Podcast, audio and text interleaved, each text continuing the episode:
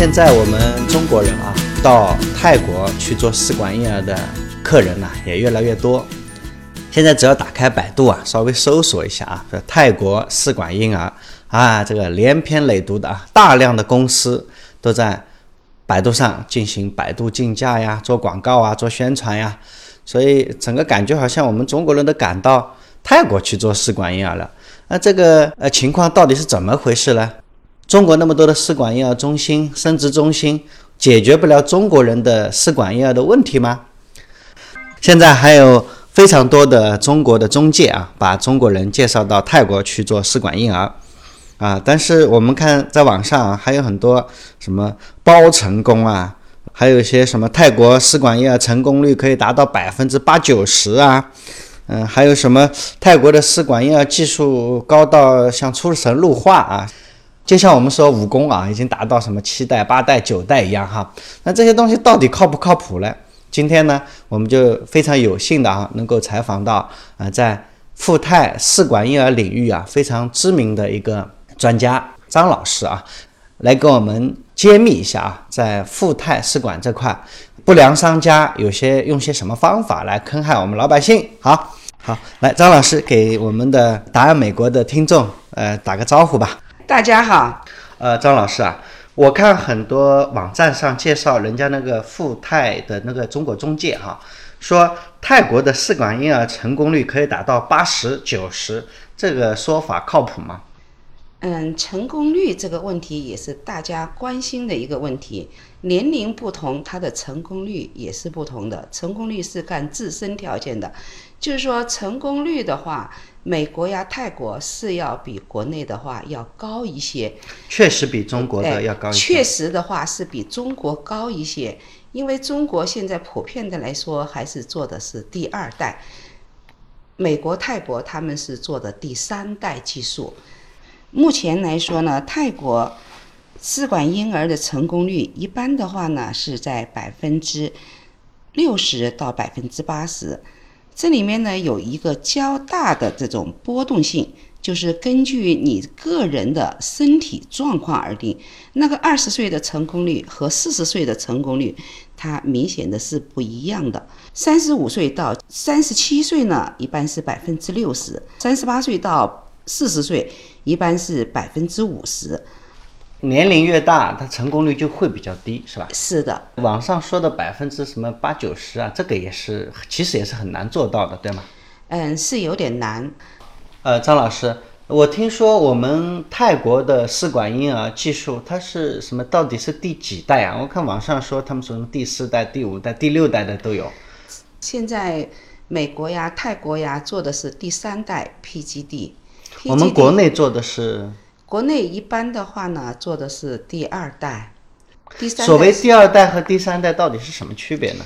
第二代呢，它就是说把卵子取出来，精子取出来，在实验室里面体外培养以后，再植入到母体里面，是不知道胎儿的性别，也没有过那个二十三对染色体，致病的基因携带或者隔代的遗传基因突变。是这样，我们国内没有开展这块的技术。嗯，有些医院也开展了，可是呢，不是全面的开放。比方说，它有染色体的问题，要出具很多的证明，才开始可以做。但是呢，基本上没有多少用在临床上面的。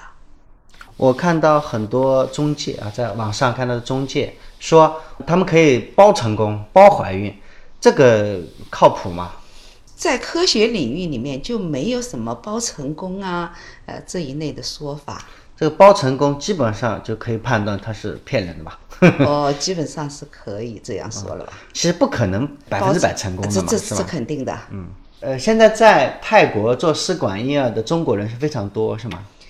哦，是的啊，现在二胎政策开放了以后嘛，就很多人的话呢，就选择到泰国去做。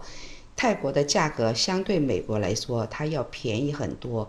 另外，主要的一个是可以合法的选择性别，啊，一个是它的成功率确实比中国要高很多。第二个是因选择婴儿性别是合法的，是吧？是，嗯。您刚才介绍说，在曼谷，呃，泰国的试管婴儿中心哈，中国的客人比本地的客人还要多，是这样吗？那是的，要比本地的多很多了。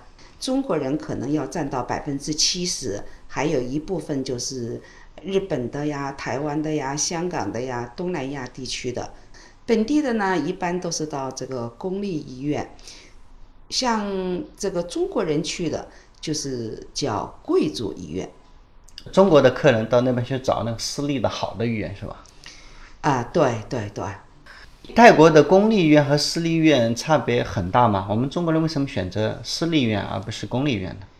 它是有很大的，因为这个泰国的话呢，它是全民医保的嘛，就是六块钱去看病，不管你大病小病出来，也就是六块钱，它是不收费的。所以说，相对来说，它的技术啊、环境啊等等的话是要差一点。啊，泰国跟西方一些先进发达国家的医疗很相似，对，就是穷人到公立医院去看，对，富人到对私立医院，跟中跟我们中国的倒过来的，对对对，是这样子的。我记得有一年我去呃新加坡啊，去参观他们的医院啊，发现有个特点，公立医院啊，他们的病房啊都是吊扇，然后到私立医院去，我看他们都全部都用空调的。是的，贵州医院的环境是非常好的。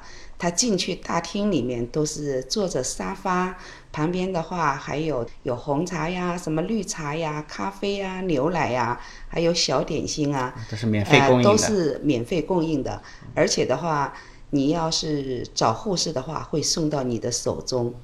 张老师，我还发现啊，还有很多中国的中介啊，就是在网上的介绍，价格差异特别大，他们的每每家公司的报价都很不一样，有的报二十多万的。也有报十十二万，我看最最夸张的一个说十二万，一切都可以搞定。这个里面会不会有些什么猫腻呢？那这十二万一切搞定，到底能不能搞定呢？这样吧，我跟你说一个，中国人热爱旅游，有的旅游的话呢，基本上是就掏一个车费钱就够了，还免费的给你吃啊住，那这个旅游团赚钱吗？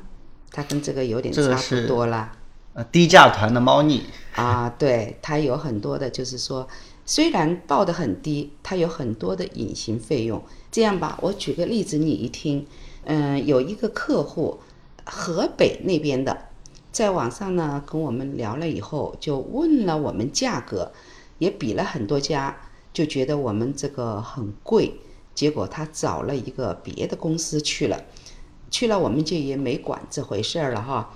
后来在泰国以后的话呢，我们的工作人员接到一个电话，他在泰国，我们的工作人员正好也在泰国，为什么呢？他叫人家给骗了，去了以后租了一间小屋子给他住，然后的话就没有人来管他，保姆吧一会儿来一会儿不来，翻译吧一会儿来一会儿不来，问什么东西也没有人理他。还有就是因为语言不通，你必须要有生活翻译和医疗翻译，还要保姆，你要增加一些营养。他出去既不会吃，又不会喝，又不会问。后来联系到我们，想转到我们这里来，到我们这里来参观以后，我们住的别墅啊，啊，一个人大概有五个人来扶持他，翻译、医疗翻译、司机、保姆、营养师。想到我们这来，可是那边钱也不退。你像这样的也是蛮蛮恼火的。这个客人的话就准备走嘛，准备走的话钱也没有退，就坐在那里哭。后来还是我们工作人员去把他接过来，还是到我们这里做的。后来挺谢谢我们的。那么张老师啊，就如何让我们中国的消费者啊选到一个好的啊富泰试管婴儿的中介呢？看你你给我们的观众一些什么样的一些建议？呃，筛选这些靠谱的呃试管婴儿中介。第一，就是说的话呢，你找一个服务机构的话，你首先要看他是不是一个正规有资质的，而且做了多长时间，他有多少做的成功的客人。一般的话，能够这个行业里面能够坚持到三年五年的话，他一定是有口碑的，这是第一个。第二个，你不要选择那个价格报得很低；第三个，你还可以实地先去考察一下这个公司在泰国的公司吃的住的，你全部看一遍，你再考虑选不选他们。因为成功率是很多因素的，第一是你自身的这个卵子质量和精子质量，第二个是医院里面的技术，第三个服务是很重要的。因为有了好的服务，你才有好的心情。你有好的心情，你就的荷尔蒙指数啊，你的激素水平啊，它不至于那么糟糕，去波动你的成功率是有帮助的。而且的话，在你打促排的时候。你还要把营养跟上去，没有好的营养，没有好的饮食，你跟不上去，这个成功率也会大大的打折扣的。我感觉就像个运动员到那边去参加比赛一样，是吧？这营养得跟上。是的，是的，你的吃饱吃好了，你才有才有劲儿去打仗啊。你去打，你去参加比赛上场之前，当天晚上没睡好，对对对对对，不不容易正常的发挥，是吧？是的，是的，这个是一定的。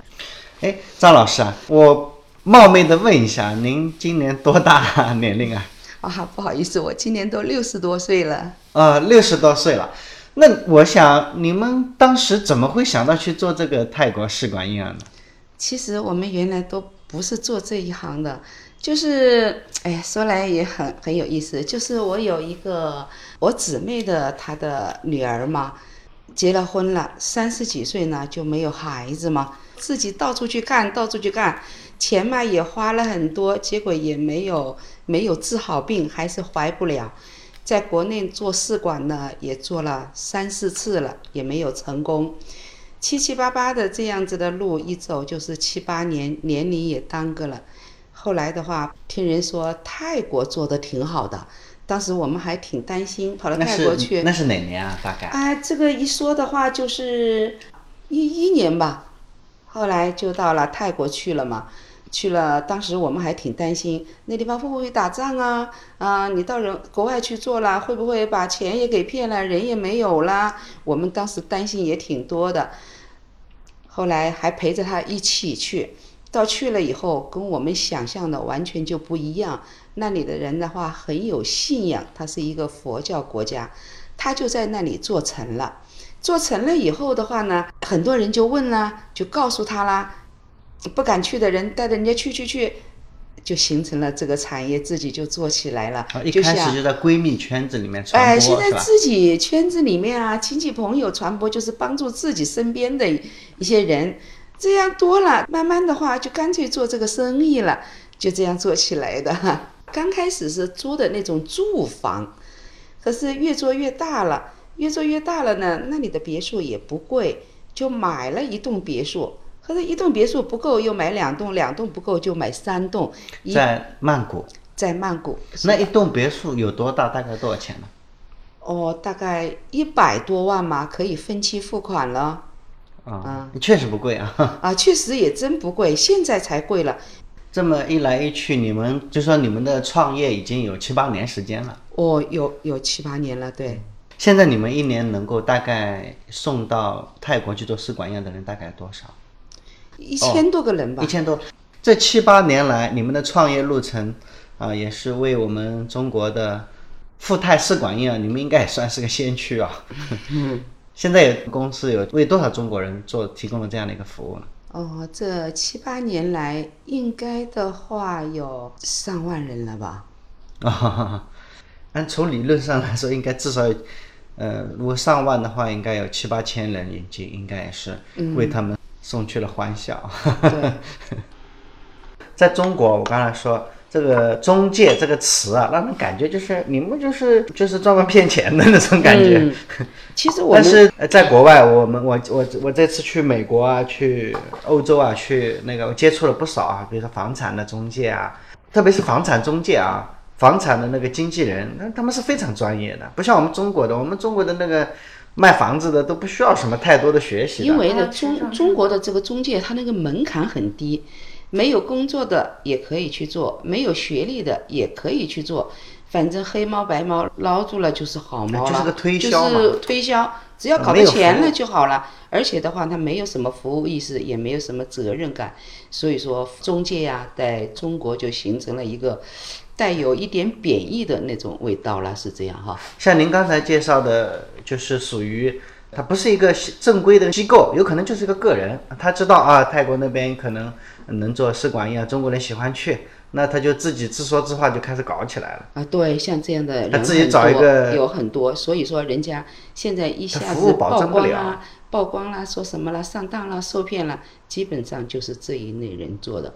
真正的服务机构的话，是有资质的，执照啊，是经过很严格的审批的，有自己的产业。比方说泰国的话，有自己的别墅，有自己的车队，有司机啊，有保姆啊。在国内的话，自己有公司是挂牌的，这样的话是比较才能靠谱。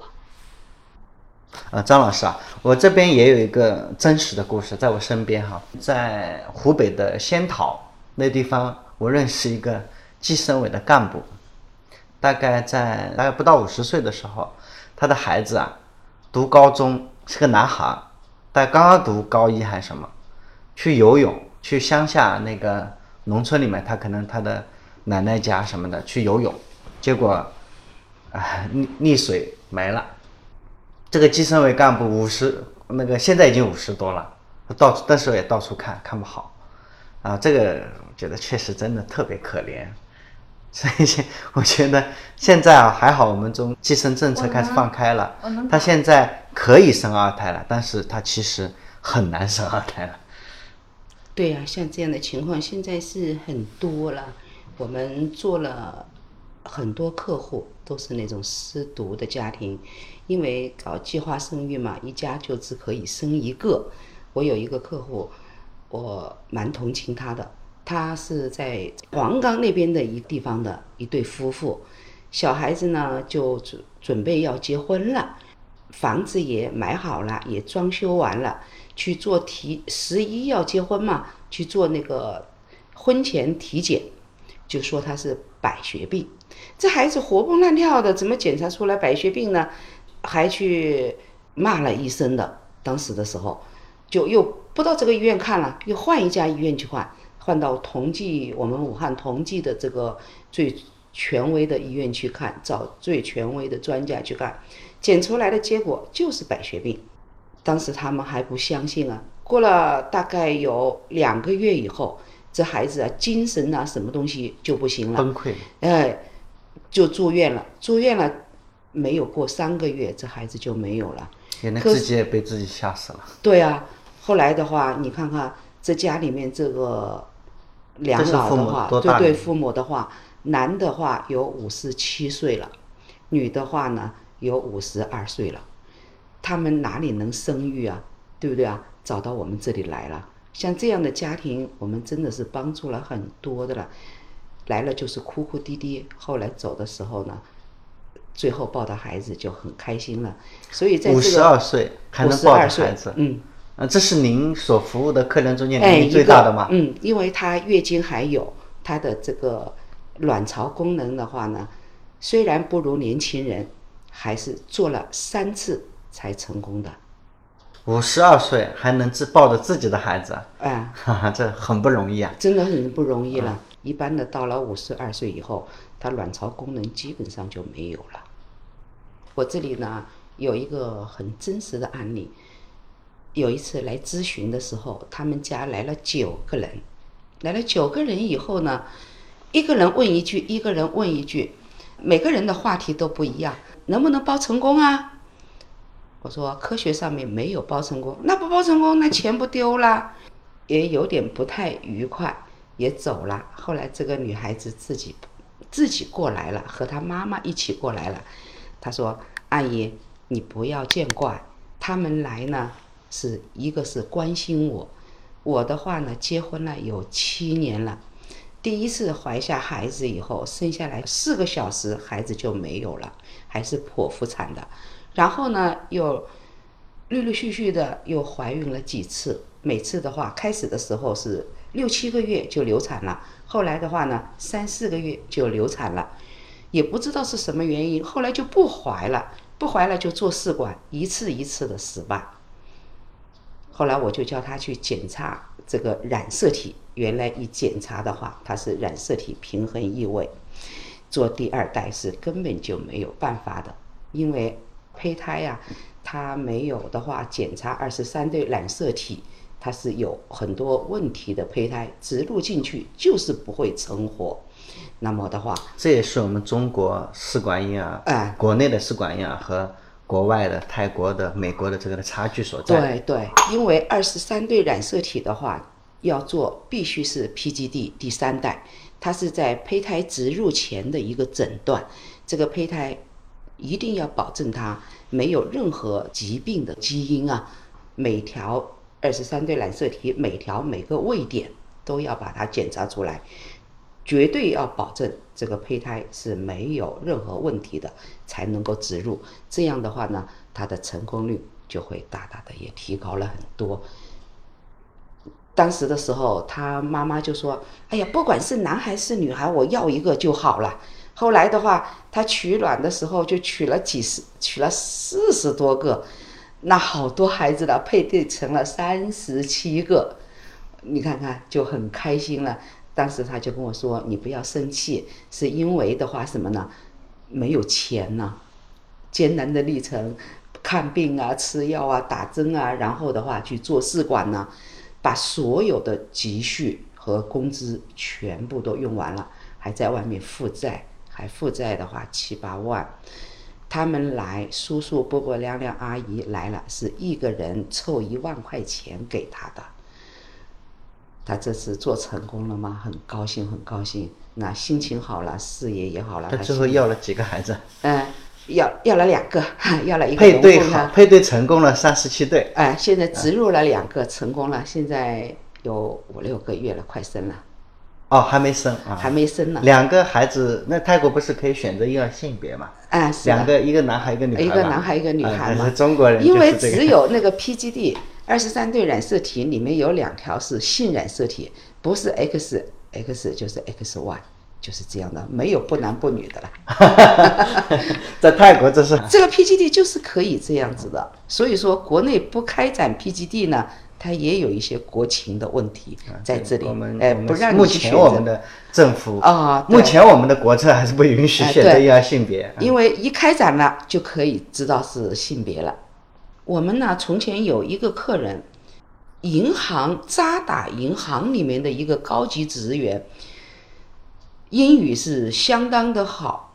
来问了过我们以后的话呢，就再没有来了，所以说就没有音信了。后来就突然的话接到一个电话，我们的客服人员到泰国去的时候，他坐在那里在哭啊，真的是在那里哭。他到医院去，约好的时间到医院里面去，要打车拦不到车，在路上等了，真的是太阳下面，因为曼谷很热的嘛，呃，只有夏天没有冬天的嘛，等了四十分钟的士都没有等到。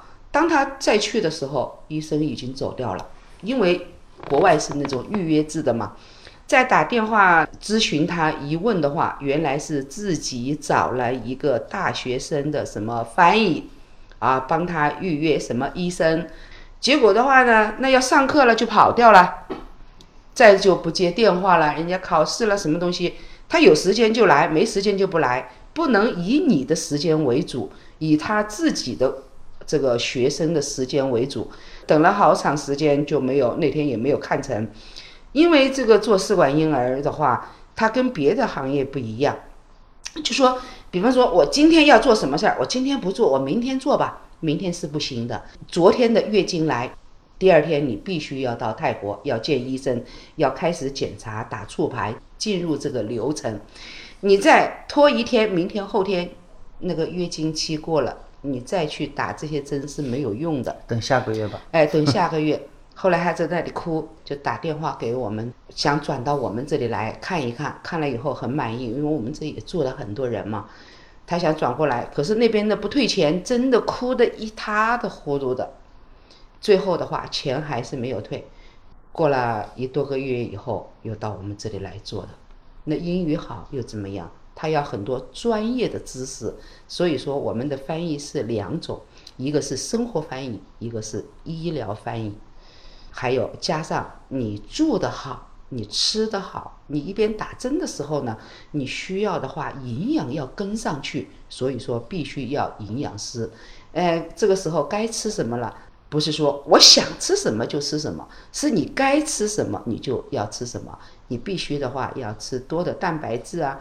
有很多人呢是四川的他不吃辣椒吃不了饭，那这个时候就是不能吃辣椒，辛酸辣的东西你就是不能吃，你会影响这个药物的吸收。那就是说，药物吸收的不好，你的成功率也会打折。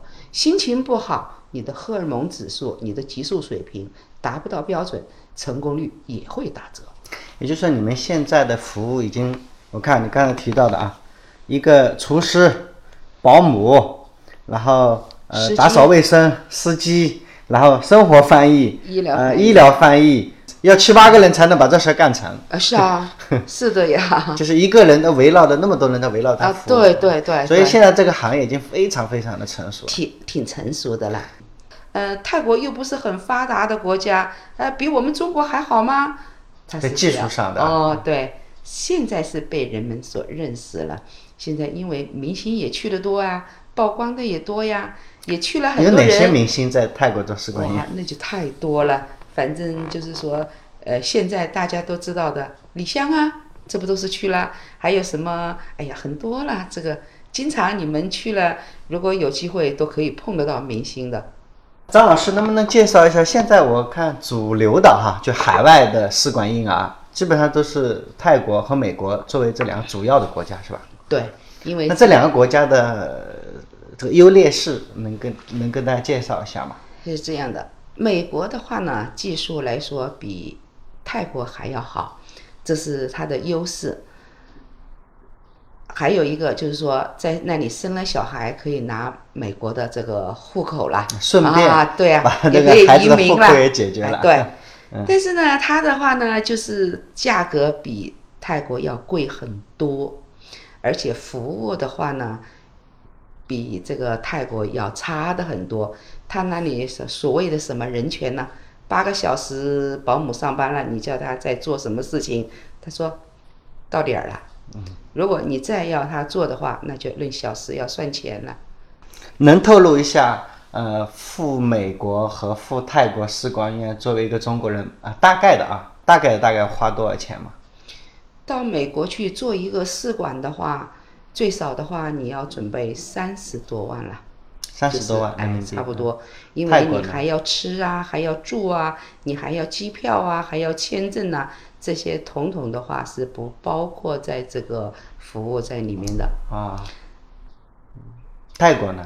泰国的话，十几万块钱就可以搞定了，而且的话，机票啊、签证啊、呃、吃啊、住啊，三十天呐，三十天的吃住。等等的基本上就解决完了，而且还是一次很不错的旅游啊！试管也做了啊，宝宝也可以怀上了，而且的话的话，很好的旅游一下。曼谷是全世界非常著名的一个旅游的一个圣地啊！对对对，它那里风景很美嘛，而且有什么清迈呀，什么湄南河啊，哎，全世界人都去旅游的地方，它是一个旅游胜地，而且是一个佛教圣地嘛。去拜拜佛啊，也比较安全啊，对，很安全的。那里人很有信仰的那个，嗯，就是有钱去美国吧，如果兜里面不是那么富裕，去泰国也是个非常不错的选择。对对对，是这样的。那张老师，你们服务完一个客户哈，或者他已经去从泰国回来了，或者抱上自己的小孩了，然后你们服务就结束了吗？按道理说呢，就结束了。一年多的陪伴呢，是非常有感情的。我很感谢他们的口碑，帮我去介绍啊、宣传呐，介绍身边的亲戚呀、朋友啊。基本上我们的客人都是他们介绍过来的。他生了小孩，就像我家里面添了一口人一样的，我高兴的不得了。刚开始来的时候啊，哭哭啼啼的，全家的话都是阴云满布的哈。我也是陪着，说良心话，心里很难受。一步步艰辛的过程，都是我陪过他们走过来的，所以我们之间是很有感情的。他们到了满月啦，或者什么啦，都还请我去喝酒呢。啊，叫奶奶的啊，奶奶来了，我还做上席呢。我告诉你们，真的很开心的。嗯，那这也是一个造福人类的行业。呃，会不会有人跟管你们叫送子观音啊？哦哟，太多了，经常经常都说了。我们有生下的小孩，你知道他叫什么吗？叫泰来呀，泰国回来的。啊。我跟你说，啊，小孩一生了，就告诉我打电话，快点快点，张总，你能不能给我们小孩取个名啊？我说，哎呀，这个名我可不能当，要你爷爷奶奶取才行。他说，你就比爷爷奶奶还要大呀，还要亲呐，真的我很感动。好，今天我们的节目啊，看时间也过得很快哈，然后我们应该要跟我们的呃听众说再见了。好，我们今天啊也揭秘了不少关于在。海外使馆，特别是去泰国使馆这块啊，现在因为乱象丛生啊，从事这个行业的中介也比较多，机构也比较多。然后张老师有些什么忠告可以给我们的听众讲一下？啊，各位听众，大家好，是这样的，你在准备去赴泰之前，你可以的话呢，多咨询几家，而且的话也可以实地的去考察一下，看一看。这个是不是合法的服务机构？而且的话，他做了多长时间？把他的背景多了解一下，这样的话就避免走下的话很多陷阱或者是误区。我也衷心的希望大家的话呢，在生育这条路上走上一条康庄大道。祝大家早日的话呢，抱上自己的宝宝。好，谢谢张老师。好，呃，如果我们的听众啊，对泰国试管婴儿、美国试管婴儿、海外的试管婴儿，不管是什么样的一些问题啊，你也可以在我的节目下方留言，然后呢，方便我可以把张老师的微信直接推送给你。好，那我们今天的节目就到这里，好，再见。